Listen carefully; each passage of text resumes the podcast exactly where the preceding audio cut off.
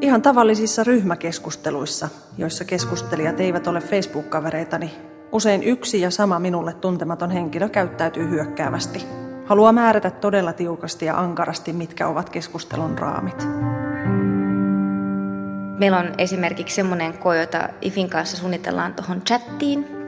Chat-ympäristössä kokeillaan semmoista, että jos visualisoitaisiin äh, keskustelijoiden sykettä, niin tulisiko siitä enemmän semmoinen fiilis, että keskustelee ihan oikean ihmisen kanssa, jolloin se vuorovaikutus voisi olla sujuvampaa ja empatiaa syntyisi enemmän.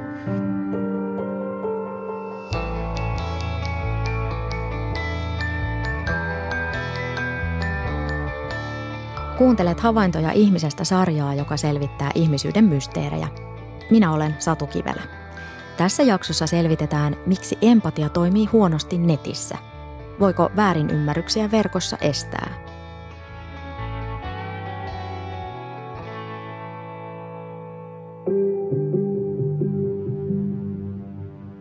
Omista Facebook-kavereistani kaksi henkilöä silloin tällöin tölväisee epäasiallisesti. Aina ne samat kaksi. Olen huomannut, että he eräällä tavalla rajoittavat sananvapauttani, koska vähän mietin sanojani pelätessäni heidän pikkuhyökkäyksiään. Olen saattanut poistaa koko aloittamani ketjun, koska en ole halunnut nähdä hämmästyttävän epäystävällisiä kommentteja. Tietenkin voisin poistaa heidät Facebook-ystävistäni, mutta se tuntuu liian dramaattiselta. Kasvokkain samat henkilöt eivät käyttäydy näin, Tämä on minusta ollut hämmentävää ja hämmästyttävää. Näin kertoi kokemuksistaan Marika. Siitä tulee varmasti todella ristiriitainen fiilis, kun omat Facebook-kaverit käyttäytyvät tylysti somessa, mutta ovat livenä ihan erilaisia. Tylyt kommentit eivät ole vielä vihapuhetta, mutta silti se satuttaa. Miten aivotutkija Katri Saarikivi näkee vihapuheen? Vihapuhe on semmoista äh, impulssikontrollin puutetta. Ihmiset eivät kykene hillitsemään itseään yleensä netissä ja sitten laukuvat sitä, mitä mieleen tulee, ajattelematta, että siellä vastapuolena on toinen ihminen, joka näitä ajatuksia joutuu lukemaan. Aivotutkija Katri Saarikivi työskentelee Helsingin yliopiston kognitiivisen aivotutkimuksen yksikössä. Hän veti pari vuotta sitten Nemo-hanketta, jossa tutkittiin vuorovaikutusta netissä – Parhaillaan Saarikivi jatkaa tutkimustöitä uuden hankkeen Humeksin parissa, jossa selvitetään laadukkaan vuorovaikutuksen mekanismeja.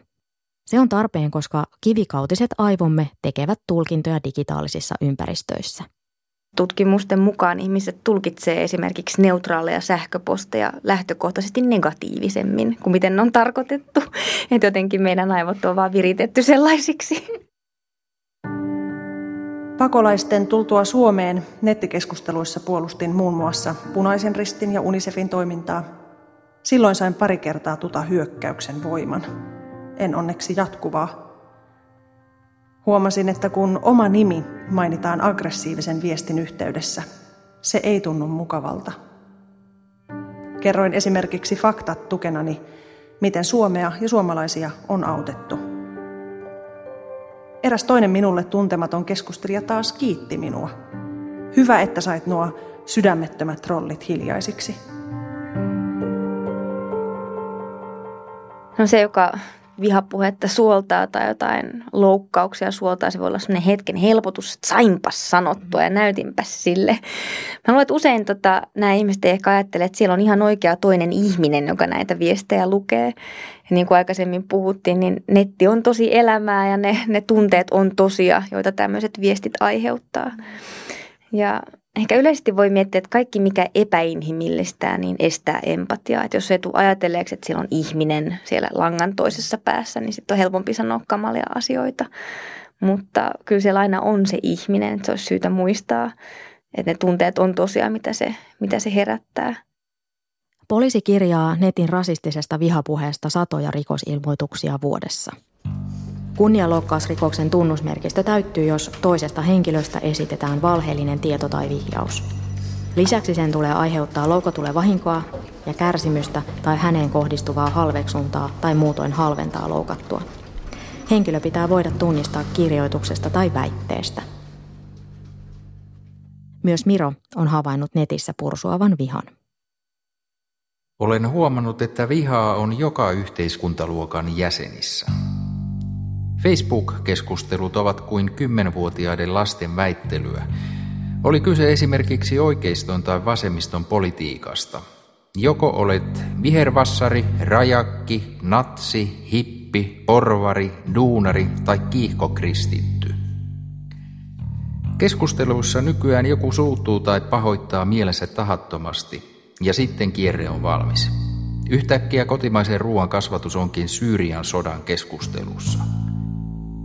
Moni kaveri sanoo jo, ettei jaksa puhua omia mielipiteitään, koska leimataan helposti. Moni varmaan tunnistaa sen, että jättää joskus osallistumatta keskusteluun somessa, koska riski väärinymmärryksiin on niin suuri.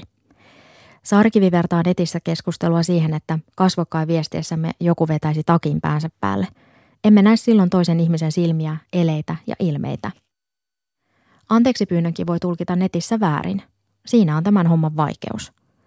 Mokia sattuu kommunikoidessa aina välillä, mutta jatkuva vihan suoltaminen nettiin ei kuitenkaan selity sillä. Siitä tarvitaan lisää tutkimusta.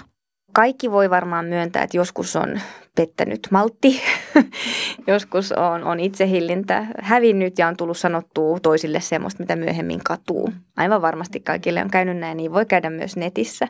Ja tämä voi olla osa selitys siihen, miksi joskus jollain menee kuppi nurin ja tulee kirjoiteltua jotain törkyä. Sitten mä kanssa mietin sitä, että onko ne äänekkäimmät läyhäjät oikeasti tavallisia fiksuja ihmisiä vai niin kuin, onko niillä joku erikoinen tarve suoltaa sitä vihaa, löytää sille joku kanava. Ja se nyt sitten sattuu olemaan joku keskustelupalsta tai jonkun toimittajan sähköposti, jonne ne sitä, sitä päättää lähettää. Mm. Eli kyllä mä uskoisin, että ihan tavallinen normaali ihminen kykenee laadukkaaseen keskusteluun netissä. Että meidät on kaikki varustettu empatiamekanismeilla. Joskus ne vaatii vähän herättelyä, joskus se hyvä viestintä ja keskustelu vaatii vähän keskittymistä, mutta me kaikki kykenemme siihen varmasti. Täytyy miettiä vain, miten haluaisitte itselle puhutaan tai miltä itsestä mm. tuntuisi, jos saisi tuommoisen viestin. Empatiamekanismi on meissä kaikissa, mutta se ei ole mikään automaatti. Se vaatii halua toisen ymmärtämiseen ja rakentavaan kanssakäymiseen.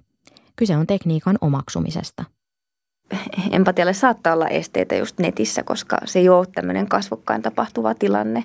Jos olisi paljon vaikeampaa sanoa ikäviä asioita, kun näkee, että toinen pahastuu ja sitten ne tunteet tarttuu. Mm. Että se on tavallaan helpompaa, että se tilapäisesti estyy siellä netissä helpommin kuin mm. kasvotusten. Mutta kyllä jotkut ihan kasvotusten, kasvotustenkin kiusaa ja siinä on varmaan moni tekijä taustalla, että empatiataitojen puute voi olla yksi toisen tunteet ei tartu, niin sitten se on helppoa kiusata. Mutta voi olla myös muitakin tekijöitä, jotka sitten johtaa siihen tilanteeseen. Väärinymmärryksiä sattuu ihmisten kanssa toki myös verkon ulkopuolella. Aina vaikkapa huumorintaju ei kohtaa. Kasvokkain vitsi voi selittää, jos toinen ei sitä ymmärrä. Martti kertoo, ettei harrasta nettikeskustelua, koska entisenä ATK-ammattilaisena se ei kiinnosta lainkaan. Lassi kirjoittaa harrastamansa itsesensuuria, koska kukaan ei ymmärrä Lassin mukaan hänen huumoriansa. Varmaan ne suurimmat ongelmat tulee just niissä niissä vuorovaikutustilanteissa, jos vähän niin kuin simuloidaan tämän kaltaista keskustelua, että pitää reagoida nopeasti ja pitää viestiä lyhyesti, niin silloin ne jotenkin ehdi selittämään, että mitä oikeasti tarkoittaa ja silloin niiden väärinymmärrysten mahdollisuus on suuri. Leena kokee, että Facebook-keskustelut ovat muuttuneet viime vuosina pinnallisiksi. Kun aikoinaan liityin Faseen, siellä saattoi syntyä hyvinkin syvällisiä keskusteluja maailmankatsomuksellisista tai muista sellaisista haastavista aiheista.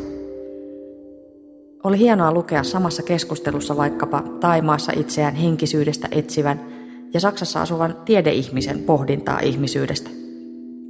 Nykyään tuollaisia keskusteluja ei enää ole, vaan päivitykset käsittelevät aika puhtaasti ihmisten kivoja kokemuksia tai sitten jaetaan kollektiivista surua jonkun julkisuuden henkilön kuoleman yhteydessä. Syynä muutokseen lienee se, että nykyisin nettikeskustelut ovat hyvin mustavalkoisia. Netti on yksi suuri yhtäköyttä yhdistys. Eriävää mielipidettä ei paljonkaan kannata ilmaista keskusteluketjuun, ellei halua tulla lynkatuksi. Polemisia aiheita ei enää kannata avata keskusteluun, koska ihmisillä ei ole halua laajentaa ajattelukantaansa. Tällä hetkellä LinkedIn tuntuu olevan se paikka, mistä löytyy halua laajentaa omaa ajatustapaansa Lieneekö syy se, että siellä ollaan liikkeellä ammatilliselta pohjalta? Jännä juttu. Keskustelukulttuuri voi tosiaan vaihdella voimakkaastikin eri alustoilla. Toisella syttyy rähinnä sekunnissa ja toisella halutaan rikastuttaa omaa ymmärrystä. Ja totta kai siinä välissä on myös ihan sitä tavallista hyvääkin keskustelua. Netissä tapahtuva vuorovaikutus on yhtä todellista kuin kasvokkain tapahtuva kommunikointi. Verkko ei ole mikään erillinen oma maailmansa, vaan osa ihmisten arkea ja elämää, niin hyvässä kuin pahassakin. Tästä syystä myös nettikiusaamiseen tulee suhtautua vakavasti. Nettikiusaaminen on tarkoituksellista, toistuvaa, pahan mielen aiheuttamista. Se voi olla pilkkaamista, nöyryyttämistä ja uhkailua netin kännykän tai muiden elektronisten laitteiden avulla. Netti on tosi elämää. Mm. Siellä tapahtuva vuorovaikutus on ihan oikeaa vuorovaikutusta. Että se on laadultaan erilaista kuin tämä kasvokkain tapahtuva. Mutta kyllä se on ihan tosi elämää ja nettikiusaamisen vaikutukset on todellisia. Se kärsimys ja ne, sen herättämät tunteet on todellisia. Et mä ymmärrän kyllä vanhempien ja opettajien huolen siitä, varsinkin kun ne keskustelut on yleensä yksityisiä, että sinne ei ole asiaa, siihen ei pääse jotenkin osallistumaan tai seuraamaan. Nettikiusaamiseen sisältyy piirteitä, jotka erottavat sen muusta kiusaamisesta. Näitä ovat esimerkiksi nimettömyys eli anonyymisyys, kasvottomuus, ajan ja paikan rajattomuus, toistuvuus. Mannerheimin lastensuojeluliiton sivuilla on vanhemmille runsaasti ohjeita siitä, kuinka nettikiusaamiseen voi puuttua. Tässä muutama niistä. Lasta ja nuorta tulee tukea asiassa. Viestit kannattaa tallentaa mahdollisia jatkotoimenpiteitä varten – jos nettikiusaaja on samassa koulussa, voi kouluun ottaa yhteyttä. Mikäli kiusaaminen rikkoo jonkun palvelimen sääntöjä, silloin voi ilmoittaa asiasta ylläpitoon. Jos kiusaaminen täyttää laittomuuden merkit, niin kannattaa olla yhteydessä poliisiin. Myös monet kokevat, että juuri empaattisuus ja järjellä ajattelu puuttuu nettikeskusteluista. Tuntuu, että jotkut elää omaa elämänsä netin kautta – koska luonnollinen ihmiskohtaaminen on heikkoa. Pyrin itse käyttämään hymiöitä, jotka vaikuttavat hyvältä keskustelussa. Mielestäni arvostan toista ja myös olen nöyrä tällöin. Mitä empatia on neurotieteilijän näkökulmasta? Useimmat ihmiset ajattelee ehkä, että empatia on tunne ja sitä, että mennään mukaan toisen tunteeseen ja sen takia vaikka halutaan auttaa ja ollaan tosi sympaattisia. Mutta aivotutkimuksen näkökulmasta empatia on tämmöinen kokoelma taitoja, joiden avulla meillä muodostuu yhteys toiseen, joiden avulla voidaan ymmärtää, miltä toisesta tuntuu tai mitä toinen ajattelee. Miten sitten nämä emojit, itsellä ainakin musta tuntuu, että mä oon tänne niin emojien suurkuluttaja, että mun on pakko laittaa nämä hymiöjä ja, ja yleensä myös vielä kukkanen tai joku muu ekstra juttu, koska mm. tällä, että mä haluan niin viestiä, että nyt se mitä mä sanon, niin mä sanon sen niin ystävy, ystävällisesti, että mm. varsinkin jos mä en tunne, ja, mutta myös heille, jotka mä tunnen, että, että tavallaan itsellä on jotenkin tosi semmoinen iso tarve siinä niin kuin viestiä, niin kuin lähettää viestiä, että siinä olisi jotain lämpöä mm. mukana. Joo, mulla on ihan sama. ihan, ihan sama, vaikka ymmärrän, että kaikki ei tulkitse niitä samoin. Mutta sitten mä ajattelen niin, että jos, jos saan sit pidempään olla vuorovaikutuksessa sen ihmisen kanssa, niin hän, hän alkaa ymmärtää, että millä tavalla mä tykkään mm. viestiä, minkälainen ihminen olen ja minkälaista läppää heitän. Entäs kiffit? Giffejä koskevaa tutkimusta varmasti on, mutta valitettavasti en sitä tunne. Mutta mun mielestä mä näen tosi tervetulleita kaikki tällaiset tunneviestinnän muodot, mutta kuten mikä tahansa muukin viestintä, niin kyllä nekin voidaan väärin ymmärtää. Mm. silloin oikeastaan toivoisi vaan sitä, että ihmiset olisivat vähän kiinnostuneempia toisistaan että, että olisi halua ymmärtää toista oikein. Ja että jos on, tulee joku tulkinta, niin ennen kuin tekee sen perusteella jotain toimia tai vetää johtopäätöksiä toisen poliittisesta suuntautumisesta tai jostain, niin varmistaa, että tarkoitit sä tätä. Mm. Mikä tämä on tämä yksisarvis giffi? Onko tämä kaikki susta vain pilaa vai mitä, mitä tarkoitat? Se voi hyvin olla, että moni kokee, että uskottavuus kärsii, jos, jos tota, vaikka asianajaja pistää sinne hymiöitä tekstin sekaan, ettei ole oikea asiantuntija. Mutta ehkä olisi aika herätä siihen, että asiantuntijatkin ovat ihmisiä, joilla on tunteita. ja usein se tunneymmärrys on tosi tärkeää, myöskin silloin, kun yritetään vakuuttaa ihmisiä ja olla luotettavan oloinen. Mutta se, se riippuu hyvin kontekstista ja kulttuurista ja siitä tilanteesta, jos toimitaan. Mm. Ei ole semmoista yleispätevää sääntöä. Viestittelen aina kohteliaasti. Olipa kysymys mistä tahansa. Vastauksista valtaosa on ihan asiallisia. Mutta aina tulee myös vähemmän mairittelevia vastauksia, eli kielenkäyttö on takametsien sellaista. Mutta annan sen jäädä omaan arvoonsa, oli se sitten vihapuhetta tai ei. Hymiöitä en käytä koskaan. Se on varmaan digiviestintä tai keskustelu digimaailmassa on helpointa semmoisten ihmisten kanssa, jotka tuntee. Niin silloin on helpompi kuvitella mielessään, että milläköhän äänensävyllä hän sanoisi tämän, jos me keskustellaan, että onko tämä nyt vitsi vai ei ja niin poispäin. Mutta silloin kun ei tunne ihmistä, niin silloin täytyy olla melko tarkkana niiden oletusten kanssa, joita tekee. Että mitä tähän nyt tarkoittaa tällä sanomalla ja onko, millä tuulella hän on ja mikä on hänelle tärkeää ja mikä ei. Ja silloin hyvä keino on, on, jos ei tiedä, niin kannattaa kysyä. Yleensä meidän oletukset toisista menee pieleen. Timo kertoo viestittelevänsä kohteliaasti. Kommunikoinnissa on eroja eri sukupolvien välillä. Toisille on luontevaa lisäillä tunteista kertovia merkkejä ja toisille taas sopii asiallisempi linja. Äitini kuittaa viestit yleensä yhdellä sanalla OK. Tiedän ja tunnen hänet, joten en loukkaannut. Hän ei ole tyly, vaan sellainen ihminen, joka ei jaksa näpytellä pitkiä viestejä. Hän mieluummin juttelee puhelimessa.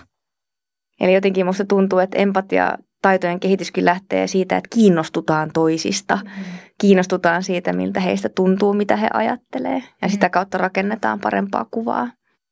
Digitaalinen viestintä on ollut lajillemme mahdollista vain lyhyen aikaa, jos sitä katsoo evolutiivisen kehityksen näkökulmasta.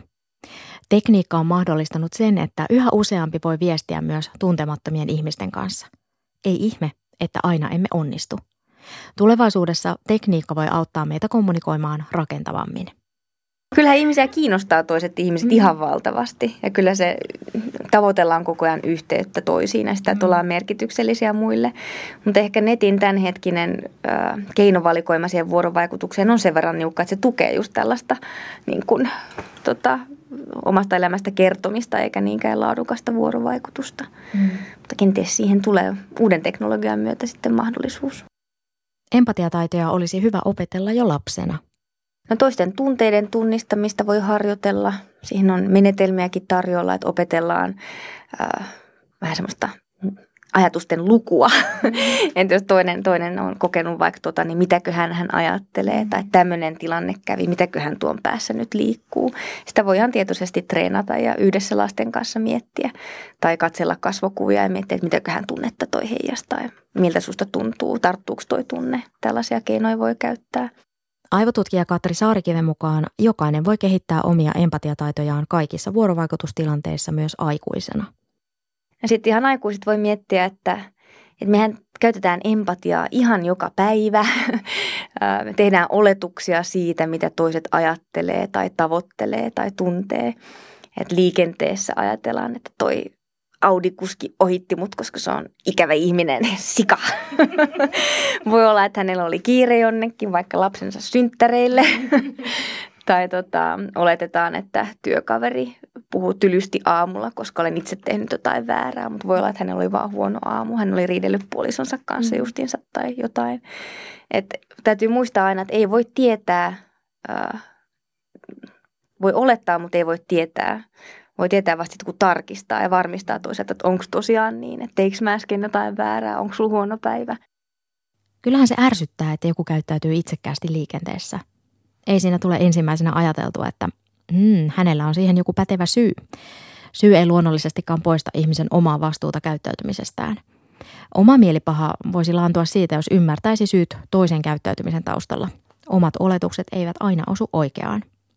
Vaikutamme toisiimme monella tavalla – vaikka emme olisi siitä edes tietoisia. Se puoli, joka meitä myös kiinnostaa empatiasta, on tämä tunteiden tarttuminen. Mm-hmm. Eli voidaan ajatella, että se on tosi tärkeä osa empaattista ymmärrystä, että toisen tunteet tarttuu, koen niitä ominani, jolloin ymmärrän, että mikä fiilis toisella on. Ja tätä voidaan mitata esimerkiksi, tai sitä on esimerkiksi aikaisemmin mitattu sillä tavalla, että koehenkilöille on näytetty kuvia vaikkapa hymyilevistä kasvoista. Ja sitten hymylihaksiin on kiinnitetty elektrodit ja havaitaan, että ne automaattisesti aktivoituu, kun näkee toisen hymyilevän. Tunteitakin voi mitata, koska ne vaikuttavat kehoomme. Tunteita voi mitata muullakin tavoin kuin vain hymylihaksista. Että esimerkiksi kiihtyneisyyttä, tämmöistä innostuneisuutta voidaan mitata sykettä tarkkailemalla tai ihon sähkön johtavuutta mittaamalla. Meitä kiinnostaa just tälläkin tasolla se synkkautuminen, että kuinka niin kuin paljon ollaan siinä samassa tunteessa. Empatia voidaan mitata kyllä monella tavalla, että siihen on erilaisia testimenetelmiä. Yksi semmoinen hyvin paljon tutkimuksissa käytetty testimenetelmä on ihan semmoinen, että koehenkilö katselee silmäpareja ja pyrkii yrittää veikata, että miltä siinä, siinä siitä kuvan henkilöstä tuntuu. Eli ihan tämmöinen tunteiden tunnistamisen taito, kyky lukea tunteita toisten kasvon ilmeistä. Ja siltä voidaan mitata empatiaa. Nyt seuraavaksi kuulemme ei-niin-tieteellisen esimerkin siitä, millä tavalla me ihmiset olemme laumaeläimiä. Ihmiset myös tosi herkästi katsoo toisistaan, että miten täällä kuuluu toimia. Mä en tiedä, nähnyt netissä on jossain vaiheessa kiersi, tämä on siis täysin epätieteellistä, mm-hmm. mutta semmoinen video, jossa nainen oli jossain lääkärin vastaanotolla, semmoinen oikea potilas. Ja siellä oli muitakin ihmisiä siellä vastaanotto, tai siinä odotushuoneessa. Ja sitten siellä soi kello ja kaikki nousi seisomaan ja se naisparka katteli siinä ympäri, että mitä täällä tapahtuu. Miksi ne nousi seisomaan, kun tuo kello soi.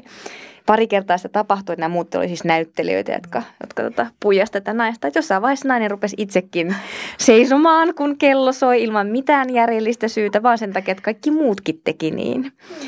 Eli Eli ehkä tämmöisissä tilanteissa, kun kiusaamisessakin puhutaan tai kiusaamisen estämisessä on tärkeää se, että puututaan, että ei olla vaan sivusta katsoja, niin tämmöisissä tilanteissa muutkin keskustelijat voi puuttua siihen, siihen toimintaan, että, että toi ei ole hyvä juttu.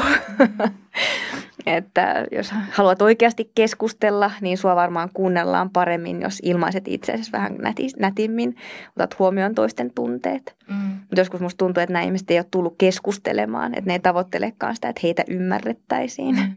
Sama laumamekanismi käynnistyy meissä myös verkossa. Sen voi valjastaa niin hyvään kuin hajottavaankin – olen huomannut sosiaalisessa mediassa, kuinka ihmiset onnittelevat toisiaan uusista työpaikoista, onnistumisista ja myötäilevät vaikeuksien tai surun kohdatessa. Olen nähnyt myös solvaamista, vihaa ja tahallista väärinymmärrystä. Osa ahkerista sometteista haluaa muovata digitaalista keskustelukulttuuria myönteisemmäksi. Esimerkiksi niin, että itse pyrkii toimimaan aina ystävällisesti, antamalla kiitosta heille, jotka edistävät rakentavaa keskustelua verkossa. Puhelimia ja laitteita voi synkronoida, mutta tiesitkö, että myös meidän aivoissamme on synkronointiominaisuus? Häkellyttävää. Hurjan kiinnostavaa. Nyt mun on pakko kysyä tästä aivojen synkkaantumisesta virtuaalitodellisuudessa, että millä keinoin ylipäänsä sitä aivojen synkkaamista voi lisätä? Mm. No se on aika semmoinen se on semmoinen ilmiö, tämä aivojen synkkautuminen, jota ei ole tutkittu vielä kovin pitkään. Se on oikeastaan aika tuoreeltaan löydetty ja vielä ei ymmärretä, että mikä sen merkitys on. Mutta on se kyllä aika jännä ajatus, että tässä kun mekin jutellaan, niin me päästään vähän niin kuin samalle taajuudelle ja että sitä samalle taajuudelle pääsemistä voi jopa mitata aivosähkökäyrällä. No samaan aikaan tiedetään, että aivot tahdistuu monenlaisiin asioihin, että jos, jos kello tikittää seinällä, niin voi olla, että aivot, aivojen rytmit tahdistuu siihen. Tai jos kuuluu, on jotain muuta tämmöistä säännönmukaista ärsykettä, jota tulee ympäristöstä, niin aivot tarttuu siihen ja tahdistuu siihen, koska koko ajan yritetään mallintaa, että mitä ympäristössä tapahtuu ja ennakoida, että mitä siellä tapahtuu. Yksi keino edistää laadukasta vuorovaikutusta myös verkossa on omien oletusten riisuminen. Se on kyllä usein helpommin sanottu kuin tehty, koska ihmisen mieli rakentaa niitä oletuksia luonnostaan. Ei kannata olettaa, että se, joka on itselle merkityksellistä, on samalla tavalla merkityksellistä toiselle. Mm. Ja tälleen kun on kasvokkain, niin tässä saa tosi nopeaa palautetta siitä, että jos mä nyt kerron jonkun törkeän vitsin ja saat vähän sille, että tämä kyllä deletoidaan, niin sitten mä heti saan palautetta, että et, et, et arvostat tällaista mm. vitsailua tai et ymmärtänyt, mitä mä haen mm. tällä. Mutta kun ei nähdä toista, niin se, se jää arvoitukseksi. Mm. Mokia käy kaikille, mutta niihin tilanteisiin sopii tämä. Aina voi pyytää anteeksi. Nämä näitä, näitä käyttäytymissääntöjä, joita on kolmevuotiaana opetellut, eikö vaan? Että joskus tosiaan, mäkin kerran vahingossa tota, ilmaisin itseäni hieman tylysti. Tämä ei ole mikään kauhean dramaattinen esimerkki, mutta mun paras ystäväni Linda kertoi, että hän oli kokeillut tehdä semmoisia suklaaleivoksia, jos käytettiin jotain kidnipapuja jauhojen sijaan. ja mä vähän tämmönen nirso syö, niin mä vaan kommentoin, että kuulostaa ällöttävältä. Piste vielä päälle. Ja sitten tota, siihen ei oikein tullut mitään reaktiota. Sitten mä niin myöhemmin vasta että että toi varmaan, niin kuin toihan kuulostaa hirveän tylyltä. Että toinen on innoissaan jostain uudesta reseptistä. Sitten mä vaan, että kuulostaa ällöttävältä. ja mä palasin muistaakseni siihen, tai toivottavasti palasin siihen. Ja niin kuin selitin, että, että johtuu vaan niin kuin mun omista ongelmista uusien reseptien kanssa. Että oliko hyvää ja saisinko maistaa ja anteeksi ei ollut tarkoitus loukata. Tekniset ongelmat vaikuttavat myös vuorovaikutustilanteisiin. Jos vaikkapa videopuhelussa on huonolaatuinen kuva, niin toisen tunteita on vaikeampi tunnistaa. Ja se voi vaikeuttaa empatian syntymekanismien käynnistymistä. Tosiaan se oli WhatsApp-keskustelu, niin mä en nähnyt Lindan kasvoja sillä hetkellä, kun hän luki tämän julman viestin. Jo, jos mä olisin he, kokeillut tämmöistä vitsiä kasvotusta mä olisin nähnyt, että hän pahastuu, niin mä olisin saman tien voinut sitten pyydellä anteeksi. Mm. Mutta tosiaan se voi olla, sekin kansi pitää mielessä, että ihmiset eivät näe sinua, ihmiset ei osaa ehkä niin hyvin lukea sun ajatuksia netissä, niin voit ilmaista itse asiassa varsinkin tunteisiin liittyvää tietoa vähän runsaammin. Onhan digitaalisessa viestinnässä aina viivettä. Niin sitä ehtii tekemään ja ajattelemaan jo vaikka mitä, kunnes taas pitää orientoitua keskusteltavaan aiheeseen. Sivuraiteille ajautuu varmaan itsekin helpommin netissä kuin kasvokkain keskustellessa. Tuppaan puhumaan aika väritetyllä ja huumorilla täytetyllä kielellä, murteineen ja metaforineen. Kirjoitetussa kielessä se ei onnistu ihan niin helposti. Siksi ehkä lisäilen hauskoja emojeita värittämään tekstiä. Jotenkin puhelut tuntuvat jossain määrin nykyään jo tungettelulta. Videopuhelut ovat mainio viestinnän väline – Siinä näkee kanssakeskustelijan kasvojen ilmeet ja voi jopa kuvitella olevansa fyysisesti samassa paikassa. Mutta mikään ei voita yhteisessä kahvipöydässä istumista rupatellen tai yhteisellä lenkillä höyryjä päästellen. Ilman niitä luureja ja pädejä ollaan toisillemme läsnä. Sitä ei voita hienoimmatkaan emojit.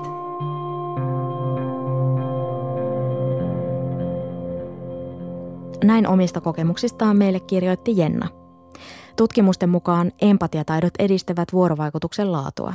Nämä taas edistävät ryhmän ongelmanratkaisukykyä ja tehokkuutta. No ainakin työelämässä näyttää siltä, että empatiataidot ja yhteistyötaidot on yhä tärkeimpiä.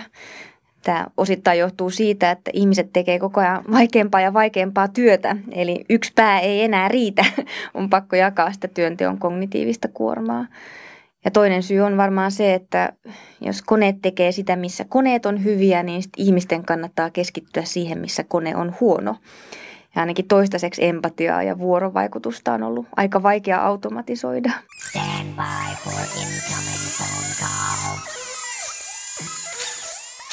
Tekoäly, jos kehittyy semmoista vauhtia kun nyt ennakoidaan, niin varmasti kykenee hyvin monenlaisiin kognitiivisiin toimintoihin.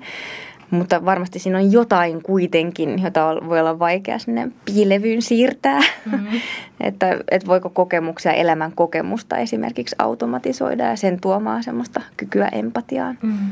Voiko siinä olla tavallaan, että jos koneet oppii, oppii tavallaan, on, on myös tunneälyä ja sitten jos ihminen on jossain niin tunnepuuskassa kirjoittamassa niin kuin hakkaa näppistä ja raivovallas jotain, niin kone ei suostukaan lähettämään sitä viestiä.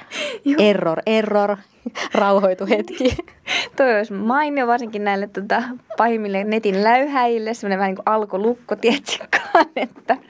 Mutta se voisi me olla just joskus jo kauan sitten visioitu, että joka olisi ihan mahdollista nykyteknologialla, että jonnekin keskustelualustalle, että, jos, että voisi mitata sitä, että minkälaisia reaktioita ihmisen viestit aiheuttaa.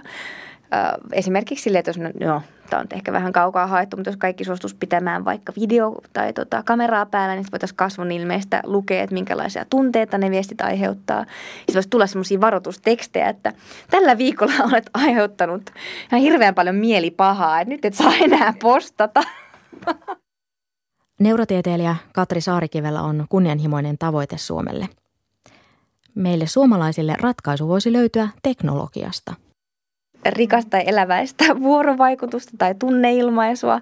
On tämä tonnin seteli ja Kimi Räikkönen ja kaikkea tällaista. Aismään edustaa Suomea. Ähm, Mutta Suomi on kuitenkin tämmöinen insinöörikansa. Niin sen takia mua hipeltää tämä ajatus siitä, että että meillä olisi tämmöinen tekninen ratkaisu tunteisiin ja empatiaan, että me tälle insinöörimäisesti mitattaisiin niitä ja sitä kautta pyrittäisiin parantamaan vuorovaikutuksen laatua netissä.